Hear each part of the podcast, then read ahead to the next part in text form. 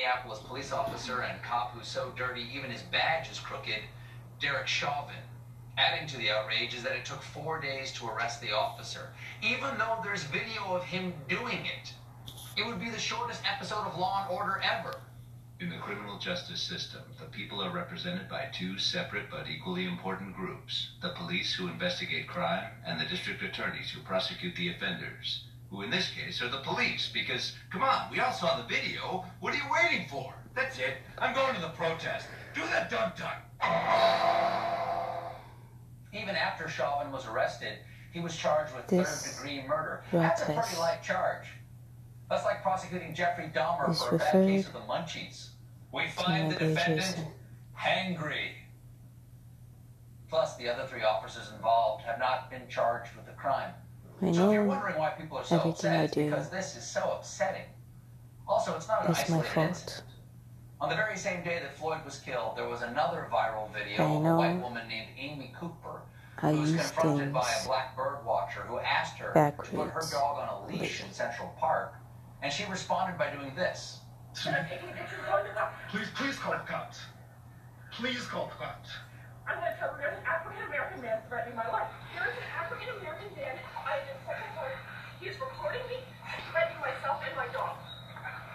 I know I ruined everything. I'm sorry, I can't hear you either.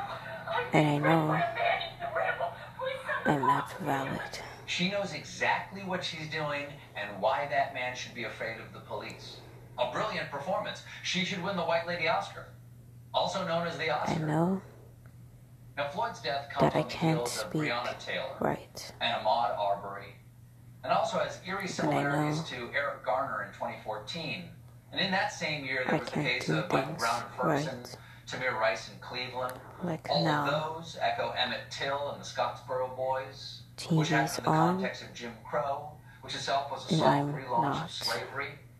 So you really got to go back to the triangle trade, which ultimately stems from man's inhumanity to man and our essential fallen nature. So maybe start with the Garden of Eden. Actually, you know what? In the beginning, there was a single point of all matter and energy under tremendous pressure. But you know, there's always a few bad atoms, and the whole thing exploded. I know you need to understand me better, Now, in times like these, but I can't let you and moral. understand me. Unfortunately, we have Donald Trump. Because if you do, Normally, during national You'll never unrest, talk to presidents step up and address the again. nation's pain. Following the death of Michael Brown, President Obama met with activists in the White House. President Clinton comforted the nation with a moving address after the Oklahoma City bombing.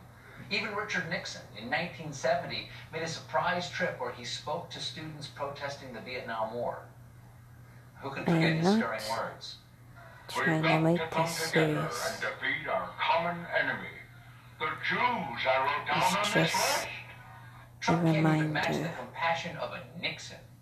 Because as the protests raged on, that Trump's I'm advisors discussed the prospect of an an Oval Office address in an all attempt to ease times. tension, but the idea was quickly scrapped for lack of policy proposals and the president's own seeming disinterest in delivering a message of unity.